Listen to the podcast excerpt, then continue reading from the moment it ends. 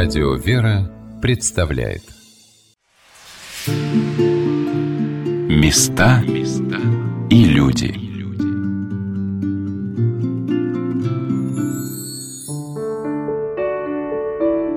Почему в русской культуре и искусстве преимущественно изображали рай, а не ад? Человеку свойственно рисовать то, что он любит, к чему стремится. Здравствуйте, дорогие друзья, у микрофона Анна Шалыгина – Сегодня мы продолжим наше путешествие на Измайловский остров в Москве, где царь Алексей Михайлович воплощал свою мечту о Боге, о том, как богато и разнообразно он украсил жизнь человека на земле, для того, чтобы он не забывал о небе, о небесном. На первый взгляд, время, в котором жил государь Алексей Михайлович, 17 век, более приближал русского человека к миру духовному – Сознание людей 400 лет назад было прежде всего религиозным. Все живо представляли и чувствовали мир иной, что он близок, рядом. Вера была живой, значимой. Но разве это изменилось? Разве для человека 21 века понятия рая и ада смешались, стали несущественными? Когда я впервые посетила музей-усадьбу Измайлова, я попала на прекрасную выставку, представленную в Мостовой башне, бывшей резиденции русских царей, которая называется «Райский сад в русском искусстве XVII-XX веков». Тогда я и не ожидала, что размышление о рае может оказаться для человека таким многомерным, волнующим. Верный тон моих мыслей был выбран уже во второй поездке на Измайловский остров, когда это говорилось о встрече со священником храма Покрова Божией Матери Иереем Дмитрием Макеевым, который не только рассказал мне об этом величественном соборе, построенном здесь царем как кульминация его религиозной жизни, мечты. Батюшка поделился своими размышлениями о том, почему для Алексея Михайловича было так важно воплотить эту мечту в жизнь в этом чудесном месте. Вот эта усадьба, это место Измайлова было логическим экспериментом его жизни. Эксперимент в самом хорошем смысле этого слова. Это была попытка обустроить быт и подчинить даже быт, даже наше обычное приветствие, даже наше обычное собирание плодов, урожая и прочее, подчинить тайне будущей жизни, тайне вечности. Может ли моя улыбка моему ребенку стать богослужением? Может ли ропот моей жены на меня, что я ленюсь или прочее, стать искусством прорастания в бессмертие, стать святыней? Могу ли я увидеть в раннем пробуждении своей супруги красоту райской жизни, когда она вся помята и еще не прочесалась? Все это, это возможно, но это болевое напряжение, это и интеллектуальный труд, как все это, как каждую точку человеческой жизни, не только интеллектуальной, психической, но и даже, казалось бы, банальной, бытовой, подчинить перспективе бессмертия. Разумеется, царь, как глава государства, имел громадные возможности попытаться. И он попытался. И, похоже, получилось. Экспериментальные хозяйственные труды, не, не собирание необычных животных, птиц, совершенно не характерных для нашей природы, для нашего уголка земного шара, экзотические растения, виноградник и много-много другое. И посреди всего этого огромный величественный храм, как ответ на вопрос, почему я все это делаю. Удивительно, что осеннее время как-то гармонично связано с этой загадочной темой рая, райского сада. Смотря на слегка покрасневший кленовый лист, который завтра уже изменит свой цвет, человек через неуловимую, всегда меняющуюся красоту природы легко переносится к размышлению о духовной красоте. Интересно, как на вопрос, почему люди XVII века так любили изображение рая, ответила экскурсовод Московского объединенного музея-заповедника, в который входит музей-усадьба Измайлова, Екатерина Животягина. Вот так получилось, что в русской культуре ад изображать не любили. Если в Европе любили порисовать всяких ужасов и чудовищ, то у нас как-то эта тема не была особенно популярной. Это, наоборот, представляли в самом общем виде. У нас любили изображать рай. Любили показывать, как хорошо будет, если человек себя будет правильно вести. И вот тема рая в русском искусстве, она была проработана очень подробно. Если бы мы спросили у человека 17 века, как выглядит рай, он бы нам это все довольно точно бы описал. Представление такое у людей того времени было, очень хорошо сформированное. Екатерина отметила удивительную особенность религиозного сознания средневекового человека. Конец 17 века для русской истории – это еще средневековье. У нас такая довольно условная граница, да, что с Петра I новое время, а до этого было средневековье. Это такая русская золотая осень средневековья, очень пышная, красивая, но все-таки средневековое еще искусство, оно, конечно, все пропитано христианскими мотивами, и при этом люди того времени, они все это представляют себе еще очень материальным и предметным. То есть, если мы сейчас более духовно воспринимаем многие вещи, то люди средневековья воспринимали все в прямом смысле слова, как материальные, что ли, вещи. То есть они духовный мир воспринимали? Да. Очень близко Очень близко. Ясно. Да, для них это была совершенно конкретная реальность. А этим много объясняется, в том числе и там, поведение старообрядцев, и тех, кто, наоборот, боролся за реформы в церкви. Сейчас, может быть, нам покажется странным некоторые деяния. Для людей того времени это было нормально и правильно, потому что и рай, и ад, все было очень близко, абсолютно однозначно, и оказывало большое влияние вообще на все события в жизни человека, повседневной жизни. В нашем рассказе о замечательном пространстве Измайловского острова переплетались мнения и размышления экскурсоводов музея-усадьбы и священника Покровского храма на тему представления людей о рае. Наверное, каждый попадающий сюда человек погружается в эти мысли. Что же задумывал здесь государь Алексей Михайлович? Почему он хотел создать здесь подобие райского сада? И вот что ответил батюшка Ирей Дмитрий на то, почему русскому человеку было ближе изображение рая, а не ада. Изображения ада редкие, потому что люди были устремлены именно к раю. Пример, например, если вы своего ребенка отправили куда-то отдыхать на полгода, ребенок будет тосковать. Если он решится рисовать свою тоску, будет ли он рисовать свои слезы? Он будет рисовать маму, как она улыбается. Так же и здесь, это естественно. Люди изображают то, почему скучают. И мы скучаем именно по Боге, по раю, а не по аду, это уж точно. Люди изображают то, что любят. И если в 17 столетии изображались в основном именно тайна рая, это говорит о том, что люди это полюбили. Выставка, которая проходит в Измайлове, называется «Райский сад в русском искусстве 17-го, начала 20 веков». Екатерина, показывая мне экспонаты музея, рассказывала, как русские люди представляли рай. Как себе представляли рай? Ну, во-первых, рай – это райский сад. Там всегда тепло. Адам и Ева ходили голые, им было не холодно. Дрова не рубили, печку не топили. Там всегда вечная весна, там цветение. Наверное, самое красивое и лучшее, что мог представить себе человек того времени, ну, у него же не было там телевизора, интернета, это был цветущий луг где-нибудь в конце мая. Вот когда вся природа благоухает, все цветет, поэтому представляли, что и в раю все должно быть так же. Но одновременно там созревают плоды, потому что, опять же, Адам и Ева питались плодами, работать было не надо, срывали срывали с плоды и вот ими питались. Люди того времени подчеркивали, что русские считают, что мир был сотворен осенью, потому что были все плоды на ветках, которым питались Адам и Ева. Но действительно, до Петровское время у нас Новый год начинался 1 сентября. Поэтому рай – это такое особое место, где одновременно и полный расцвет, весна, и одновременно созревание плодов. Такой конец лета, когда ветки гнутся под тяжестью всевозможных фруктов. При этом райскими плодами в то время уже начинают считать в первую очередь разные экзотические растения. Считали, что рай – это где-то на юге. Поэтому райские плоды – это в первую очередь не какая-то своя привычная родная репа или яблоки, а это то, что растет на юге. Что-то сладкое, экзотическое, необычное. В первую очередь райским плодом считался виноград.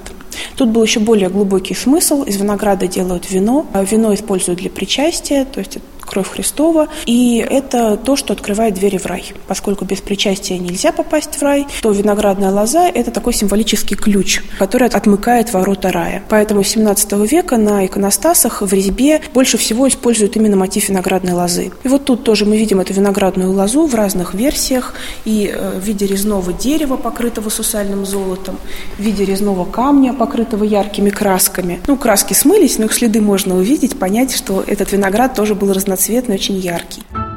Екатерина показывала мне резные царские врата, резные колонны иконостаса, изразцы и кованые флюгеры разрушенных московских храмов из коллекции, которую собрал в музее Петр Дмитриевич Бурановский.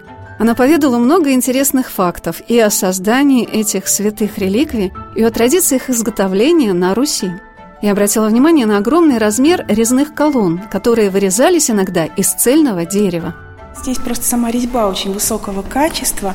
Такие колонны были в больших храмах, соборных церквах. Подобную резьбу сейчас можно увидеть, например, в Новодевичьем монастыре. Вот там, в главном храме, там тоже иконостас, выполненный в конце 17 века в этой барочной технике, технике там русская барокко или флемская резьба, по-разному можно это называть. Она, конечно, очень эффектная, очень такая экспрессивная, затейливая. Все изгибы ветвей, изгибы листьев, вот эти вот виноградные грозди, они все очень сильное впечатление производят и движения, и красоты, и какой-то праздничности. Ну, получается, что это одно дерево, которое выдолблено внутри, а верхний слой вырезан. А вот и... давайте посмотрим. Или это иначе как-то делалось? Вот для того, чтобы это понять, надо заглянуть внутрь. Вот там мы можем увидеть, что да, вот эта колонна сделана из цельного куска. Если посмотреть по верхнему краешку, то мы увидим даже годовые кольца древесины. Там, с одной стороны, конечно, нам немного мешает левказ, но в целом мы это сможем рассмотреть. Если подойдем к другой колонии, которая стоит с другой стороны, увидим, что с ней история другая. Она собрана из отдельных частей, отдельных кусочков. Вот тут вот эти фрагменты, они видны, тоже можно увидеть. Вот там вот место склейки. Но его, правда, будет видно только если полностью очистить краску. Ну, конечно, этого делать никто не будет. Это левкас и позолота 17 века. Но вот с внутренней стороны, где позолоты нет, вот там можно эту всю конструкцию изучить. Но эта колонна еще более масштабная. Да, она еще больше по размеру. А здесь есть пучки листьев аканта, как на какой-нибудь колонне колонне а что Каринского ордена. Вот, это растение южное. У нас-то его почти не знали, но вот эти листья аканта, их со времен античности изображали на капителях колонн. И оттуда это пришло сначала в европейское, потом уже и в русское искусство. Растение у нас-то никто в помине не видел, но вот эти листья аканта вырезали в самых разных ситуациях. Они просто очень пышные, красивые, вот такие с завитушками. А вот эта волна, как будто бы волна с жемчужинами по краю. Трудно сказать, что она изображает. Может быть, действительно жемчужины. А вот мастера, которые это делали 300 лет назад, называли ее совсем некрасиво. Они называли хрящи. Это акант, виноградные грозди, розаны, подсолнухи тоже любили изображать. Вот такие картуши, свитки, как будто бы рамочка для чего-то. В русском искусстве установились некоторые традиции изображения рая. И отец Дмитрий ответил на вопрос, почему райские мотивы во многом символичны. Что такое вот изображение рая, как сад, цветы, плоды и прочее, и прочая красота, вот эта вот эстетика? Это своеобразный символический язык церкви, язык жестов, богослужений, язык символов, изображения. Этот язык создан для того, чтобы передать тайну. Бог сам по себе неизреченен, Он сверхумозрителен, сверхчувственен, как мне передать то, что само по себе невыразимо. И тогда Бог дает свой дар сверхумопостижимый. Мы, люди, одеваем его в наши возможности. Отсюда и красота богослужения, украшений, может быть, даже когда люди терпят скорби из-за нехватки средств, храмы все равно стараются украшать. Это подношение любви. Мы созданы руками истины, руками Бога. И в нашей человеческой природе наших корнях, или как еще говорят в онтологии, есть отпечатки, узоры божественных пальцев. И весь мир, созданный Бог, он сам по себе это тоже, если хотите, именно такой символический язык. И он не оторван от реальности. Изображение рая, вся эта эстетика, она неотлучна от тайн нашей веры. Бог прекрасен. И когда люди вживляются, я сам, ваш покорный слуга тоже, я не всегда был христианином. И когда стал вживляться, много что во мне изменилось, и мои поступки стали другими. Даже жесты, даже движение стало меняться. Нельзя отрывать наше хорошее человеческое от тайн нашей веры. И эстетика нужна. Кроме того, мы же с вами понимаем, что даже если не брать религию, эстетика может сильно влиять на людей музыка, литература, живопись, все это влияет. Поэтому, когда мы пытаемся говорить о том, что выше нас, превосходит нас несоизмеримо, мы пользуемся языком символов. И вот эти райские изображения, цветы, странные животные и прочее, прочее, прочее. Это именно символический язык, которым мы пытаемся приблизить к людям и к себе тайну вечной жизни. Сегодня на «Волнах радио Веры» мы рассказываем о музее усадьбе Измайлова – о постоянной выставке музея «Райский сад» в русском искусстве 17-го, начала 20 веков, которая открыта в Мостовой башне, там, где во времена царя Алексея Михайловича въезжали на остров гости государя и проводили иногда совещания Сената, о том, как представляли рай и райский сад в русском средневековье и как изменились эти представления в наши дни, о том искусстве, которое было вдохновлено этими идеями и сохранило до нас свои шедевры – Обо всем этом мы беседовали с экскурсоводом музея Екатериной Животягиной которая показывала мне фрагменты белокаменной резьбы и разноцветные изразцы – в то время вообще любили яркие краски, сочные цвета. И то, что нам сейчас кажется элегантным, вот это белое узорычье, в то время казалось ну, каким-то блеклым. Поэтому белый камень покрывали яркими красками. Вот тут кусочки синей краски остались. На той колонии можно увидеть красную краску. И опять же, если внимательно разглядывать эти вещи, можно увидеть, как они выглядели в 17 веке. Можно так достроить в голове общую картину. Краску приходилось каждый год поновлять, потому что ее смывало дождями, смывало снегом. Это было, ну, немножко неудобно, потому что когда-то есть такая возможность, а когда-то, может быть, и нету, может быть, там люди все на войну ушли или денег нету. Поэтому некоторые храмы стояли, ну, такие немножечко, как бы сказать, замызганные. Когда старая краска с них смылась, а новую еще не успели покрасить. Это расстраивало людей. И когда появились изразцы, люди с удовольствием стали вместо белого камня ставить глину, но зато глину, покрытую разноцветной глазурью, краской, которая никогда не выцветала цветала, не смывалась и оставалась навсегда на своем месте. Когда у нас появились изразцы, они постепенно вытеснили белый камень. Если до этого в XVI веке довольно много использовали резных белокаменных деталей, то в конце XVII их стали заменять изразцами. Даже наличники на окнах делали изразцовые, даже украшения вокруг дверей. Ну и на фасадах, или вот это карнизы, то, что раньше делали из белого камня, уже стали делать из изразцов. Именно благодаря тому, что они были такими яркими, они такую популярность завоевали. С одной стороны яркие, с другой стороны прочные. Оказывается, ценинные, разноцветные, полихромные изразцы на Руси были очень дорогим украшением. Например, изразцовая печь, на которую шло 30 изразцов, равнялась по стоимости трем домам, и такое убранство мог позволить себе только очень богатый человек – то, что Покровский храм в Измайлове украшен семью тысячами изразцами, говорит о том, что государь хотел сделать его одним из красивейших и дорогих своих творений. Даже в Коломенском он не позволил себе такой роскоши. Изразцы сравнивали с драгоценными камнями за их яркость и долговечность. Екатерина показала изразцы из разрушенных московских храмов мучеников Адриана и Наталья, архидиакона Стефана Заяузой, и удивительную изразцовую икону. Наверное, самой такой кульминацией развития ценинного дела стало изготовление изразцовых икон. Вот у нас одна такая икона есть, остальные хранятся в историческом музее. Это изображение евангелиста Иоанна. Это, конечно, уже большая смелость. То, что святой евангелист изображен не на иконе, не на царских вратах и не на стене храма, а на изразцах. Это работа мастера, которого звали Степан Иванов Полубес. Именно мастер Полубес работал в Измайлове, украшал Покровский собор. Он же работал и во многих э, других храмах и монастырях. Вообще считается одним из лучших мастеров э, ценинного дела в русской истории. Надо сказать, что эта история, она довольно быстро закончилась, потому что по приказу Петра Великого все это было запрещено. Петр ценинные изразцы запретил, приказал вместо них делать голландские кафли. То есть маленькие плоские плитки с расписным узором. Ну а вот те 20-30 лет, пока у нас развивались вот такие московские изразцы, разноцветные, а рельефные. Ну, Петр хотел, чтобы страна выглядела по-европейски, а для этого надо было переодеть знатных людей в европейскую одежду и переселить их в европейские дома. Поскольку в европейских домах вот таких вот украшений не было, то их и пришлось запретить. Петр приказал делать все по европейской моде, точнее по голландской. Ну, это было, конечно, жалко, потому что такие изразцы, они, конечно, были очень эффектны, но они, видимо, уже не отвечали вкусам эпохи, не отвечали вкусам самого Петра. Поэтому сейчас если видим такой изразец, рельефный, многоцветный, мы сразу можем сказать, что перед нами здание конца 17-го, может быть, самого начала 18 века. Потому что потом такие вещи уже просто были запрещены. Ну, единственное исключение – это старообрядцы. Они продолжали делать изразцы по допетровской технологии и в 19 веке, но это были редчайшие исключения. А так расцвет приходится как раз направление Алексея Михайловича, Федора Алексеевича. Вот тогда у нас процветает свое самобытное русское барокко, и его яркой деталью целью являются такие вот многоцветные изразцы.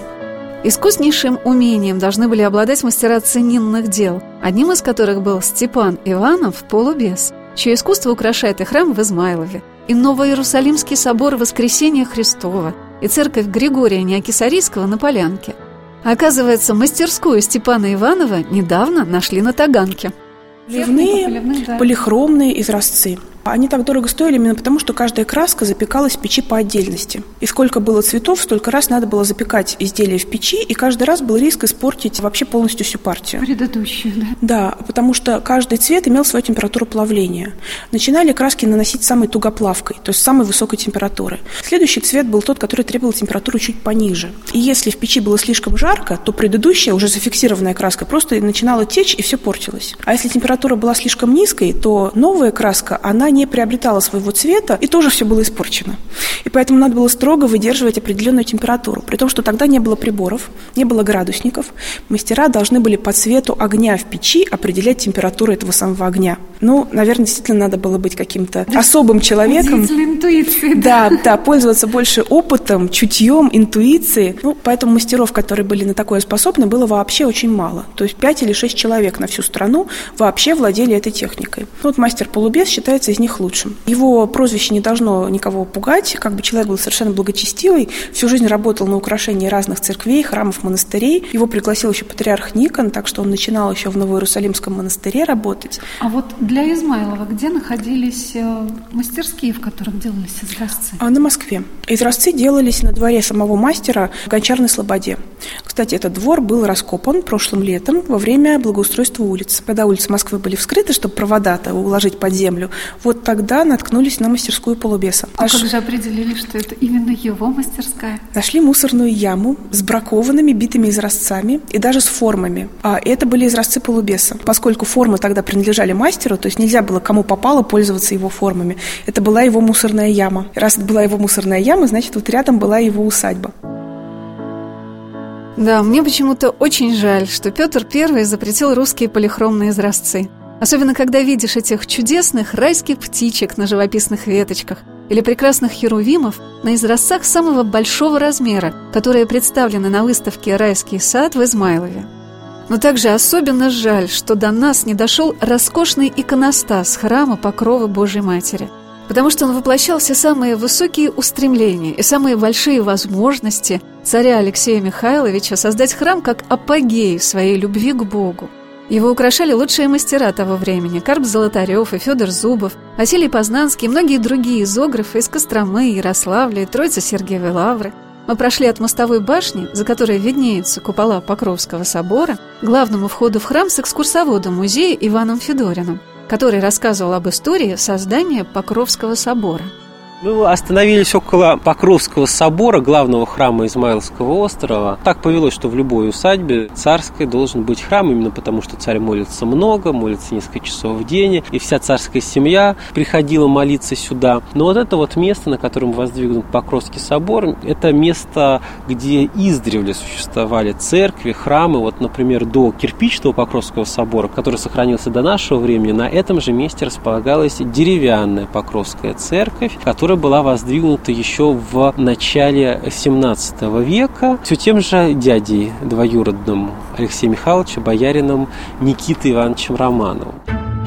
Боярин Никита Иванович Романов был владельцем усадьбы Измайлова вслед за своим отцом и дедом. Он завещал ее своему племяннику, царю Алексею Михайловичу.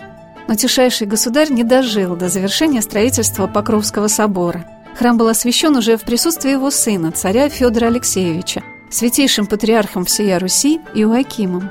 Храм впечатляет своими размерами и своим пятиглавием, и мощью, симметрией своих нефов. Он сопоставим с Успенским собором Московского Кремля. Кстати, интересно, что кирпич для строительства собора был произведен прямо здесь, в Измайлове. Мы говорили о том, что Алексей Михайлович здесь много всяких экзотических растений выращивал. Он здесь, помимо экспериментов в сельском хозяйстве, у него здесь были еще экспериментальные производства производства, например, стекольный завод. Ну, для нас сейчас стекольный завод – дело обычное. В то время это был первый в России казенный стекольный завод, который работал, конечно, в первую очередь на нужды царя и его семьи. Ну, и был кирпичный завод в том числе. Именно из местного кирпича был построен Покровский собор. Руководил строительством зодчий с очень таким живописным прозвищем Иван Кузнечик.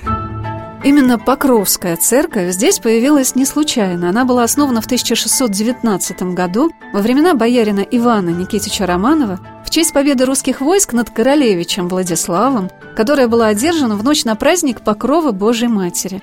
Иван подчеркнул воинские мотивы в архитектуре этого храма, который благословлял многие ратные успехи русской армии. Помимо вот такого яркого изразцового убранства, собор привлекает еще массивностью своих куполов.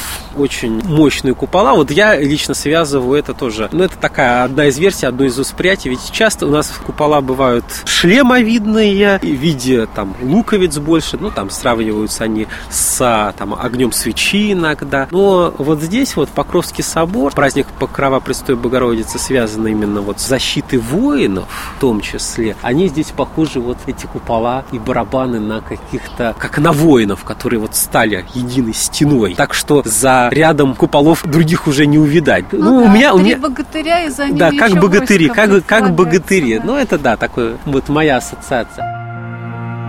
С воинами была связана и последующая история Покровского храма и царской резиденции в Измайлове. Еще храм интересен тем, что здесь архитекторы Зочи решили очень большие окна сделать да, на нижнем ярусе.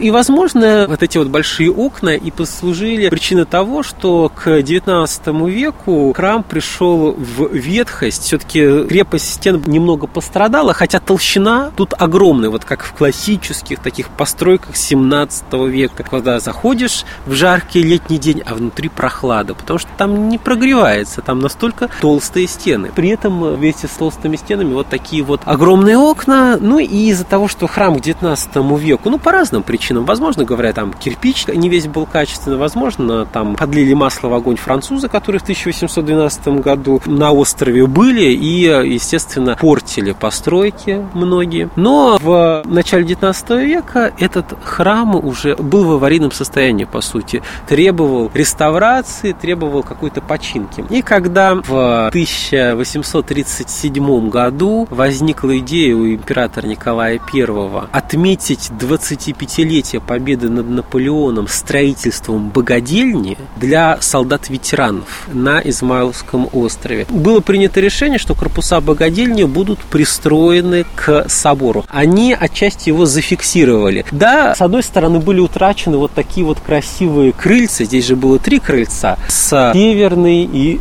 южной стороны и с западной, ну, а с восточной, естественно, апсиды храма. Осталось только одно крыльцо.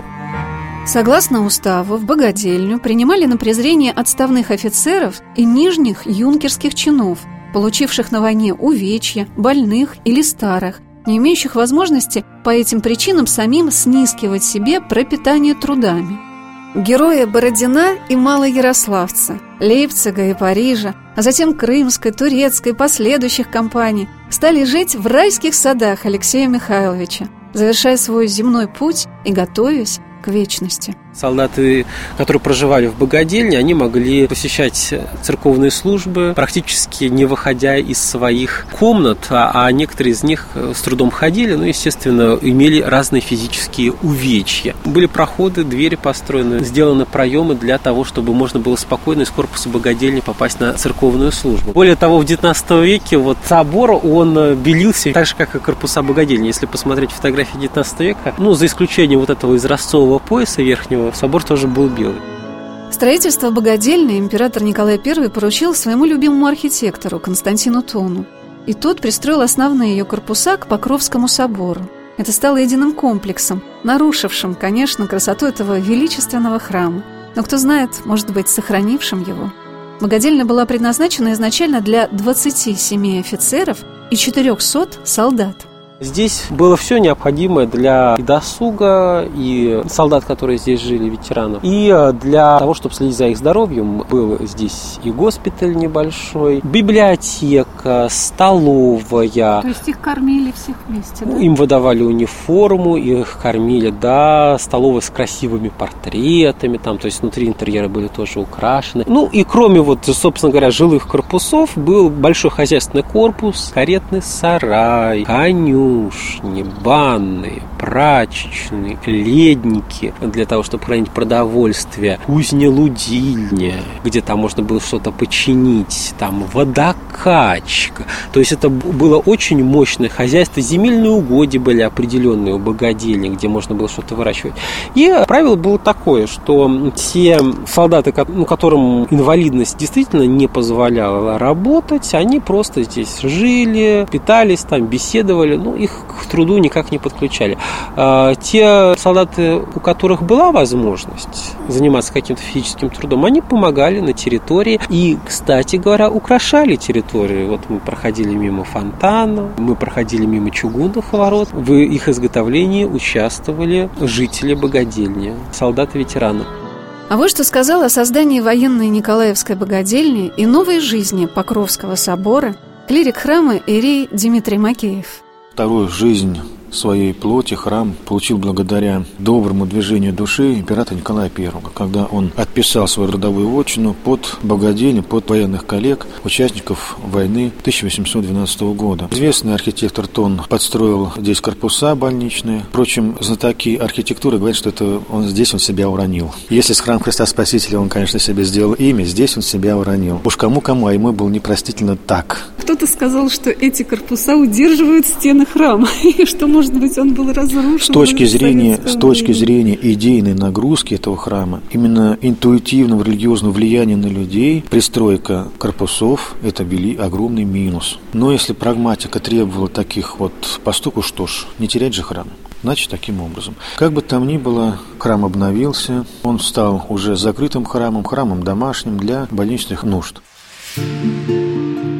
Места и люди.